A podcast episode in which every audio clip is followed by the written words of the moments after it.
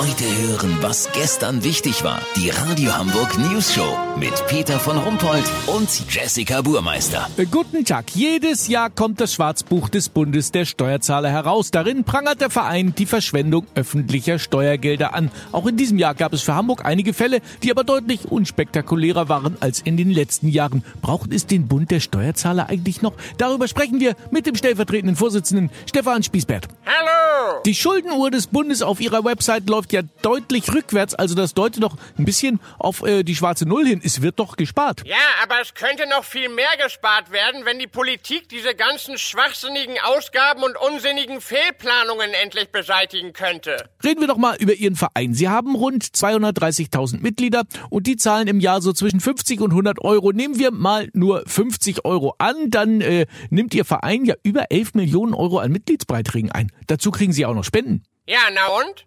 Ja, was machen Sie denn mit diesem Geld? Nur dieses Schwarzbuch der Steuerverschwendung anfertigen? Naja, und noch so einiges anderes. Was denn zum Beispiel? Also dieses Jahr haben wir 9 Millionen Euro für ein Gutachten ausgegeben. Eine Machbarkeitsstudie.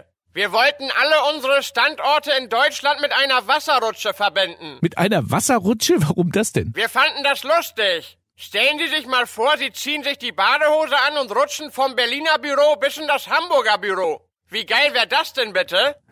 Ja, aber die Strecke ist doch überhaupt nicht abschüssig. Das macht nix. Wir wollten ein künstliches Gebirge bauen lassen. Aber nach einem Kilometer ging uns der Gips und das Geld aus. Dann haben Sie also selber äh, vollkommen sinnlos und ohne Verstand ordentlich Geld verschwendet, oder wie sich das? Ja, aber das waren ja Mitgliedsbeiträge und keine Steuergelder.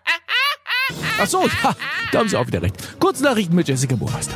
Gewalt gegen Schiedsrichter, Lösung in Sicht.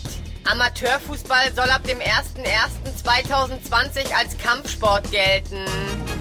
Fettnäpfchensuchgerät, Video von Annegret Kamp-Karrenbauer aufgetaucht, das die CDU-Vorsitzende schon 2005 in der Sendung Ups die Pan-Show zeigt. Bizarrer Unfall, zwei Mehrfamilienhäuser aus offenem Immobilienfonds gefallen. Das Wetter. Das Wetter wurde Ihnen präsentiert von Treibhausgase bringt man. Jetzt auch in Bioqualität. Fragen Sie nach unseren Methanbeständen aus dem Permafrost. Das war's von uns. Wir hören uns morgen wieder. Bleiben Sie doof. Wir sind's schon.